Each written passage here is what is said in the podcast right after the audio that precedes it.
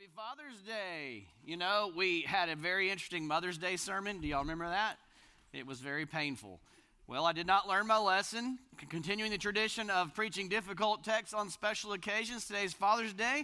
And today we're looking at chapter 21. It is a text where God sends a famine to his children to discipline them. So fathers, this is not a lesson in how to discipline your children. Do not starve them into obedience. But it is a lesson on the doctrine of atonement, a doctrine called atonement, and hopefully by the end of our time together, you'll understand it.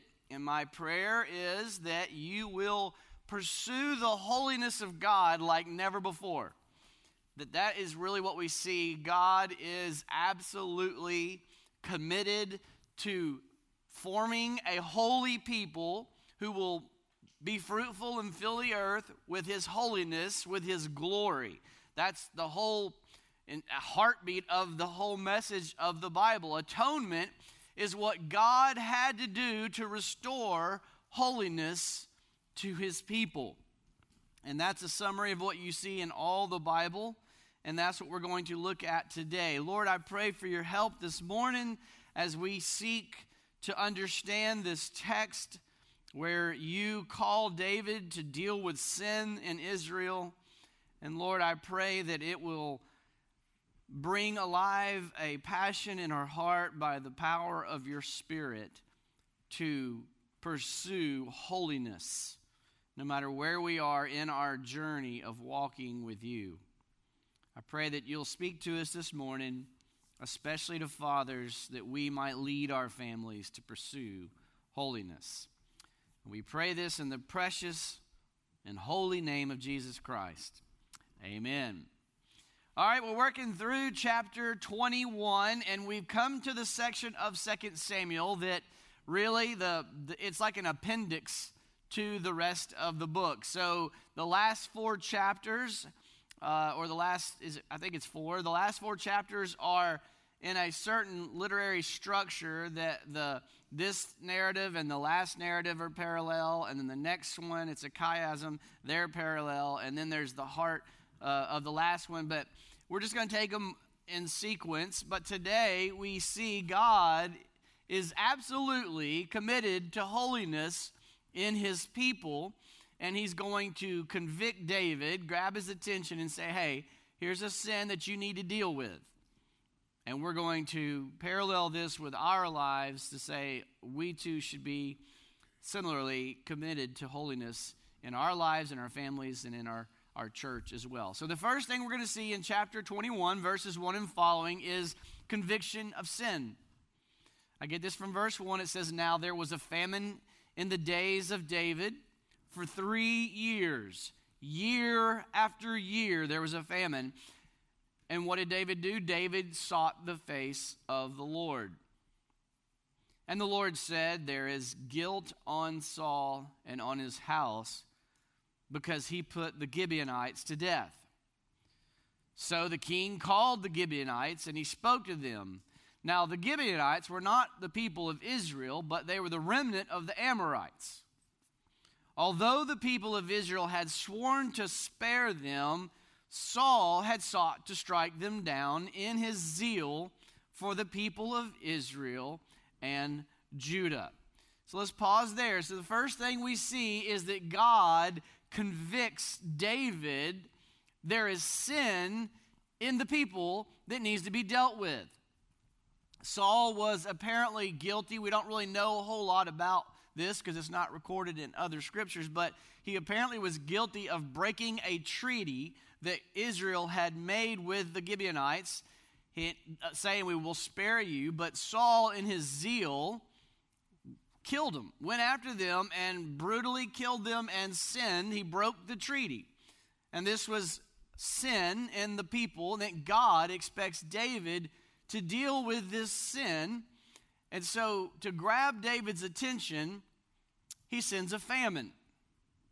And famine in that day was not all that unusual. It was an agricultural-based society, an agrarian society where they would deal with rain coming and going, and famine would be, somewhat understood as we've got a problem, and we just start to pray that the Lord will provide. But in their day, this was something that they knew God did. It's a little different than in our day. In Leviticus chapter 26, we see that God told them he'll use famine to get their attention. Now think about the way your Bible is structured. Genesis, we see a picture of the ideal. We see rebellion and sin. We see them end up in oppression and in Egypt and in bondage. And then in Exodus, we see that where they are brought out. And then God in Leviticus gives them great detailed instructions about his holiness. All right, so we're in Leviticus 26. God says, I'm going to read you some excerpts from Leviticus 26 to show you that they, as a people of God's word, would know this. If you walk in my statutes and observe my commands and do them, verse 4, then I will give you the rains in their season, and the land shall yield its increase, and the trees of the field shall yield their fruit. Pause there. What does that sound like? If you've read Genesis, it sounds like what God was doing before sin entered the world. You have in the ideal paradise, God living in his holiness among his people, and God is causing the waters to come up and to provide the waters for the plants. The fruit is bursting forth. All the labor that the people have to do is not planting and plowing and scraping and weeding. It's just harvesting the abundant fruit that God and his labor is providing. Sin happens, that's unraveled. God promises to restore it. And he says, I'm going to restore it by building a people that are holy once again in the promised land. I'm going to recreate the garden scene. I'm going to plant them in the land. I'm going to be their God, the Holy One in their midst. I'm going to provide for them abundantly. They're going to have my will. They're going to live it out and display my glory to the nations who will come streaming in and fill the earth with my glory. That's the story of your Bible over and over and over. And so he says in Leviticus, now, when you get into that land, as I promised Abraham, pause for a minute. Someone back there said, you got a short sermon today. And I was like, yeah, probably not, because it's just I know the story and I want to tell it, okay? So this is a short text, but I'm going to try to hold myself back. But the cool thing is you see this cycle over and over. So he says, I promised to Abraham I'm going to restore paradise in this land, and I'm going to dwell in their midst. So when you get in that land, here's how I want you to live. Walk in my statutes, observe them, the rains will come, I'll bring them forth, you will enjoy the bounty to my glory. Verse 14 of Leviticus chapter 26. But if you will not listen to me, like in the original garden, and you do not do these commands, you shall sow your seed in vain. Drought, famine. Paradise will not be restored. Verse 40 goes on to say there's going to be a future day that one day it's going to be, they're going to get it right. Chapter 26, verse 40, he says, but if they confess their iniquity and the iniquity of their fathers in their treachery that they committed against me, then I will remember my covenant. All of this is in our text. So listen to these words. If they will confess their iniquity, the iniquity of their fathers, that they are a sinful people, and will turn to me, then I will remember my covenant with Jacob. Made a covenant with Abraham. It was brought down to Isaac, which was brought down to Jacob, which name was changed to Israel, which was then reaffirmed, more specifically with David. God is just tracking his promises, saying, I will remember my covenant with Jacob, and I will remember my covenant with Isaac, and I'll remember my covenant with Abraham. I will remember the land. God says, it's not complicated. Just trust me, obey me, be a holy people, and I'll bring back paradise. So God instructed them in his word.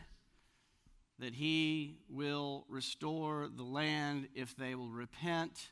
Why would he restore the land? Because he's promised it, and he's faithful to his covenant promises. And so that's what we're seeing in our narrative today. It's a narrative picture as an appendix to the end of 2 Samuel that says, hey, remember this. So God gets David's attention. There's a sin problem. He's been convicted with sin. Hey, there's sin.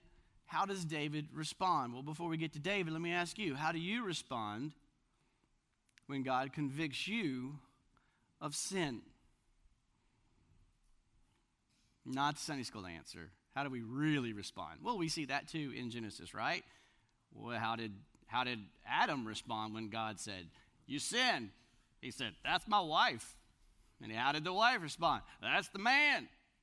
And then came back to Adam. He says, "Well, that's you. You gave her to me. Anybody, but it's me. It's hey, whoa, hey, whoa, whoa, not me. Don't put the blame on me." That's not how we should respond. David, in this part of the narrative, actually provides a model response. God convicts him of sin through this famine. Let me get your attention. David, verse 1, David sought the face of the Lord. This is how we should respond when we are convicted with sin. Now, for us, it's not typically a plague or a famine. It's the Holy Spirit. In John chapter 16, verse 8, after Christ, he gave his Spirit to his people as a gift, saying, this is a really good gift. You need him.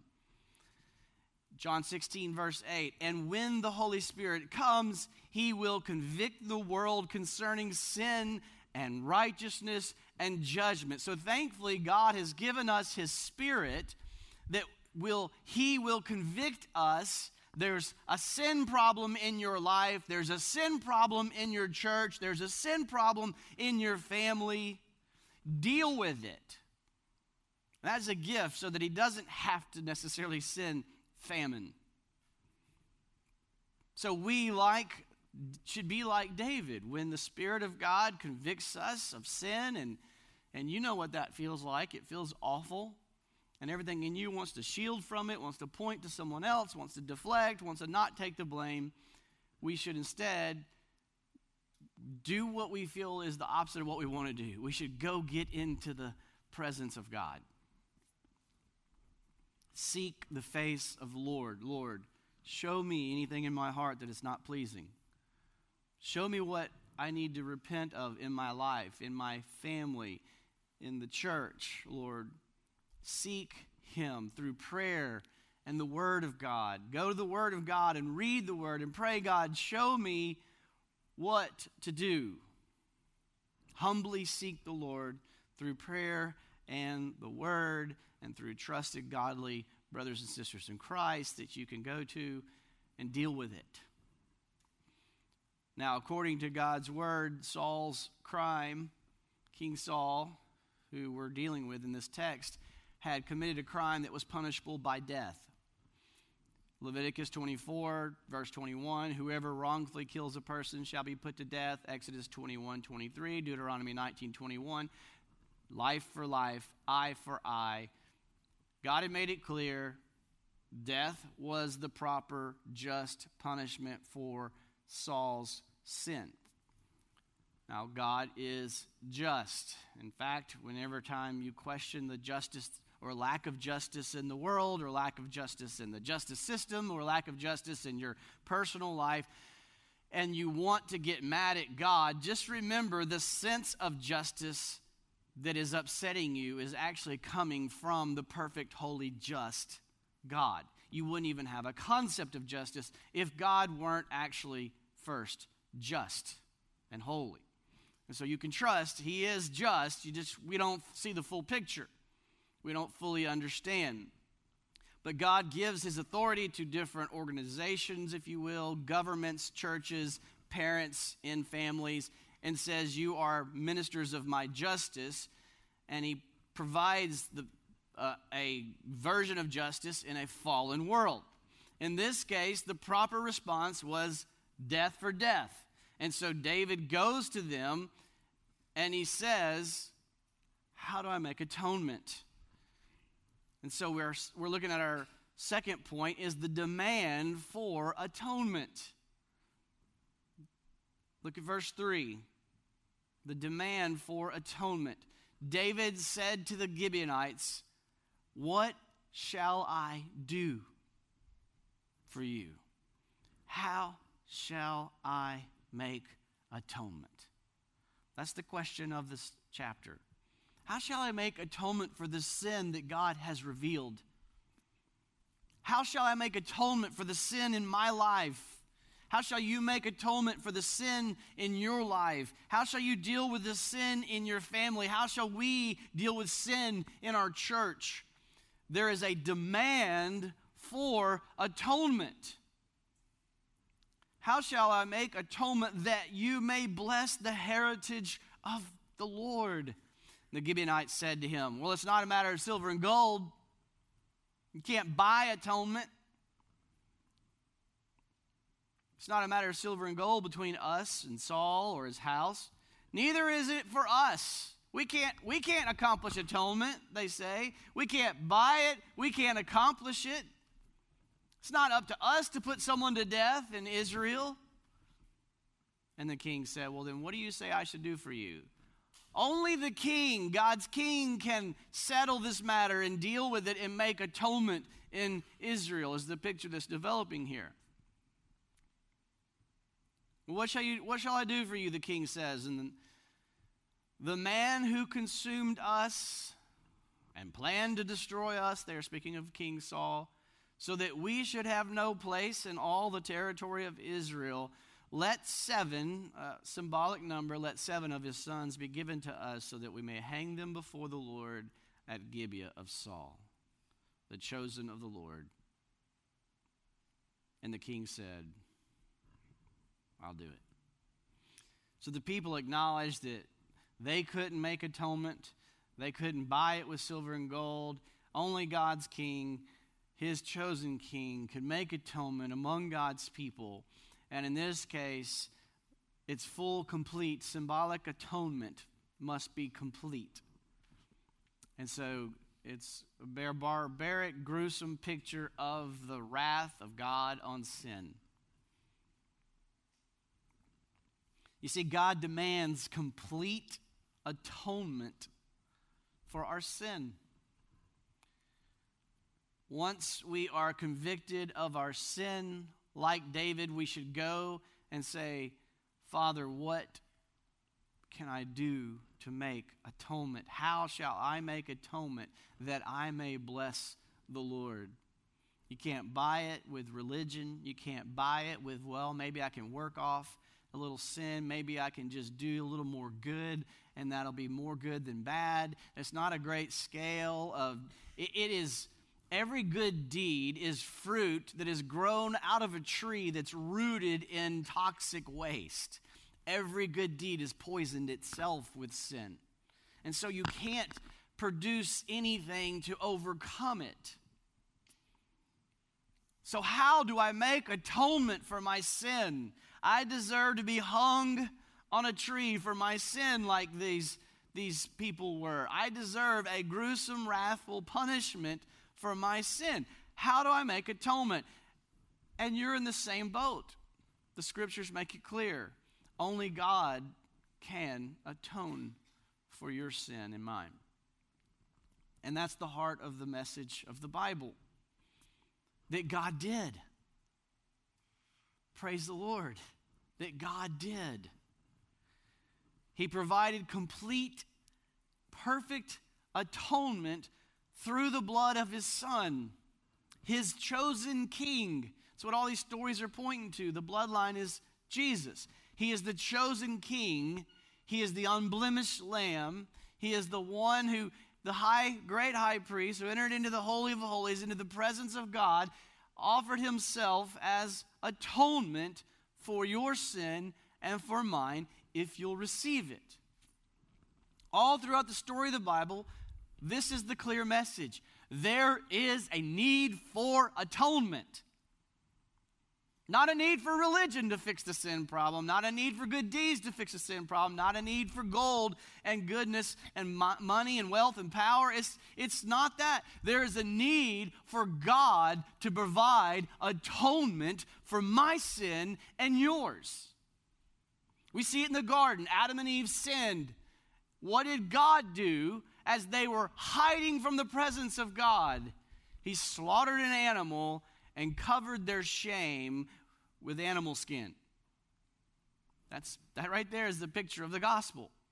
In their shame, they're hiding. Now they're aware of their nakedness. It's a picture of their shame of their sin. And God slaughters an animal and covers their nakedness, their shame, with the hide of an animal. In the Passover scene where they are being brought out of their bondage because of their sin and their enslavement because of their sin, they're being brought out as a people now, which God promised Abraham he would do, make them a people. He's making a holy people. He's bringing these people out. And in the Passover, what did they have to do to escape the death that they deserved for their sin? Spread the blood of an unblemished lamb over the doorpost. Those who took God at his word that he would spare them by the blood of the lamb, their faith was demonstrated by their obedience, but it was their faith in the blood of God's provided lamb that saved them from death. That's the gospel. There must be bloodshed for there to be atonement. In their sacrificial system that God gave them as a people, that they could enjoy his presence as a holy God, a fiery, holy, wrathful, yet loving, just, amazing God to live in the presence of a sinful people, some measures had to be taken.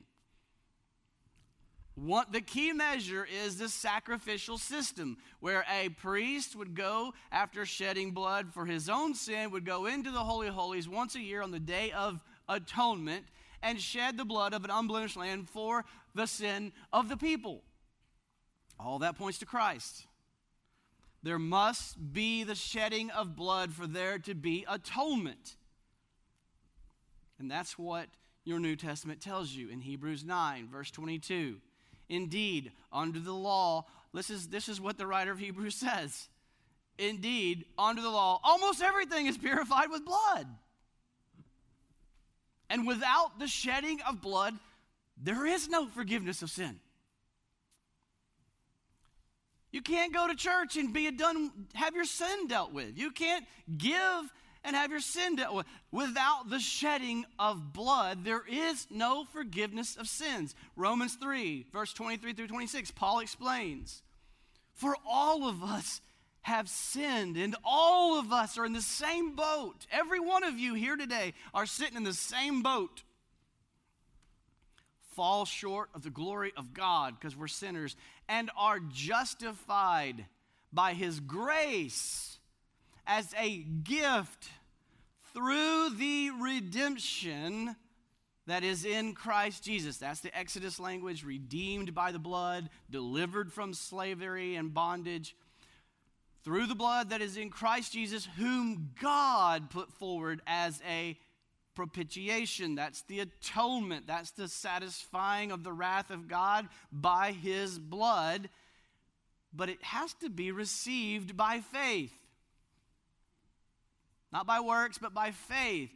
Why did this? Well, this was to show God's righteousness. Because in his divine forbearance or patience, in his divine patience, he had passed over former sins. Of all these sins we're reading about in the scriptures, God did not pour his wrath out on them. Why?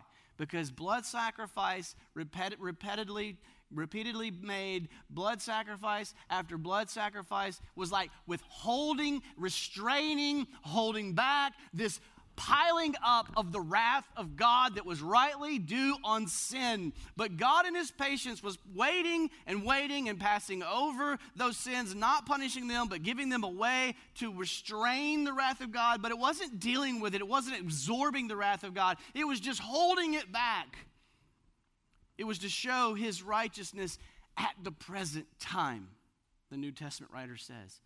It was to show at this moment how righteous he is, so that he might be just and the justifier. Think about that. That he might be just to punish sin that justice demands, but he also became the justifier of the one who has faith in Jesus. How can I atone for my sin? How can you atone for your sin? Faith in Jesus. From Adam and Eve until now, when Jesus came, God was patiently holding back his wrath. But in Jesus, Jesus absorbed his wrath. Jesus ate the wrath. Jesus consumed the wrath that you deserved, that I deserved.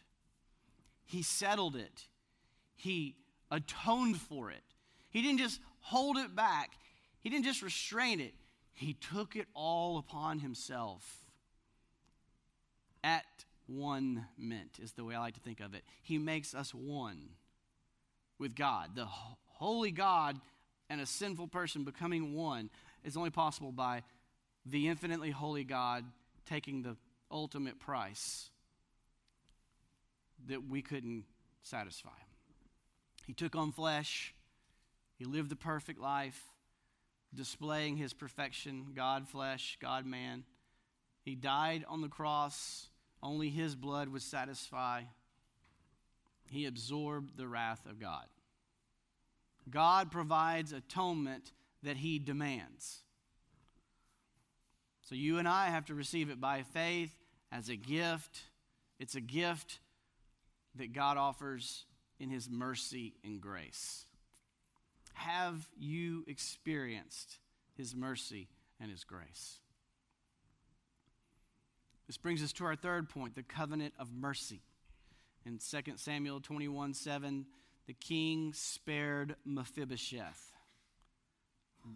He's just such a great picture of us needing mercy. He's paralyzed. He's of the wrong family. He's the enemy of the king.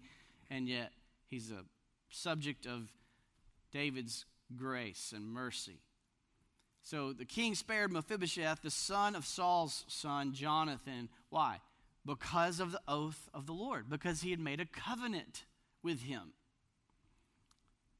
between David and Jonathan, the son of Saul. David had made a covenant of mercy. He said, I won't pour wrath out on him. And now we see him being saved and lavished with grace. Why? Because he remembers his covenant of mercy. God does the same for us. The whole story of the Bible. He promised Abraham. He promised Isaac. He promised Jacob. He promised every generation. He promised David, I will be merciful to my people. I will be merciful to those who will position themselves in submission to receive my mercy. God is faithful to forgive you of your egregious sin. I want to just pile that on for a minute so you'll realize that, yes, he knows how wicked it is. And he had to have a wicked punishment to absorb that wrath. Why would he do that? Because he is a faithful, holy God, and he promised he would.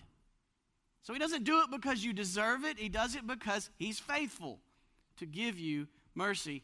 And that's been his promise all along. Finally, we see God bringing about full restoration. This is our final point, the gift of restoration. The gift of restoration. We see this sad picture of sin, the consequences of sin, but God bringing it back to full restoration. And that's what God's going to do when he comes back. Then Rizpah, verse 10, 2 Samuel 21:10. Then Rizpah, the daughter of Aiah, took sackcloth and spread it for herself on the rock from the beginning of harvest until the rain fell upon them from the heavens. She did not allow the birds of the air to come upon them. These are those, the bodies that had been slain, or the beasts of the field by night. When David was told what Rizpah, the daughter of Aiah, the concubine of Saul, had done,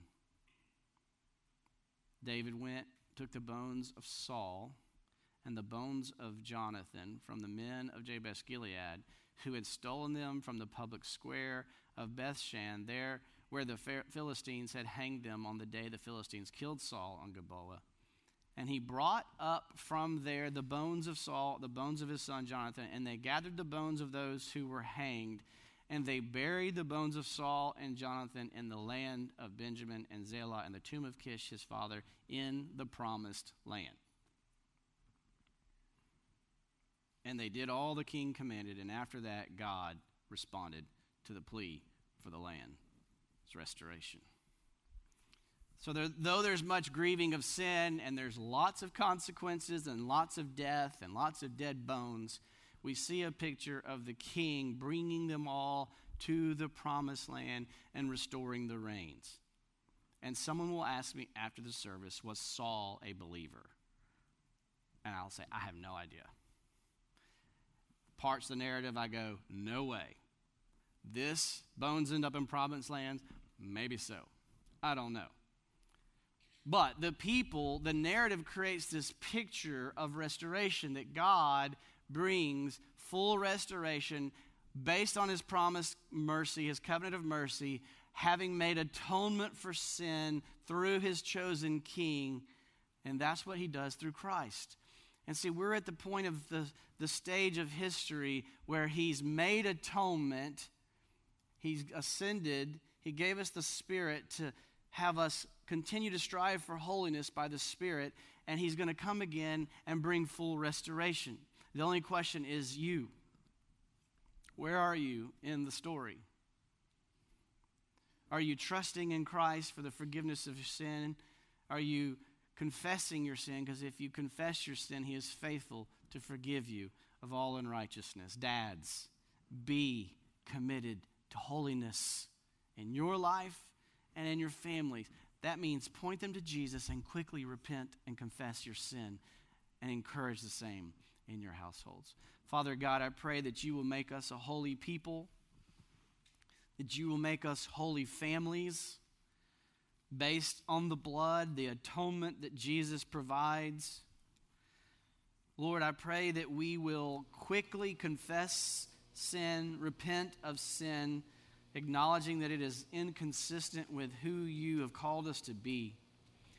And Lord, for those who are here this morning who have never had their sin atoned for by the blood of Jesus, would you just quicken their hearts now to put their faith and hope solely in the blood of Jesus to atone for their sins. And let us all be a people who seek after your heart, motivated by the thankfulness of the atonement you have provided. It's in Christ's name we pray.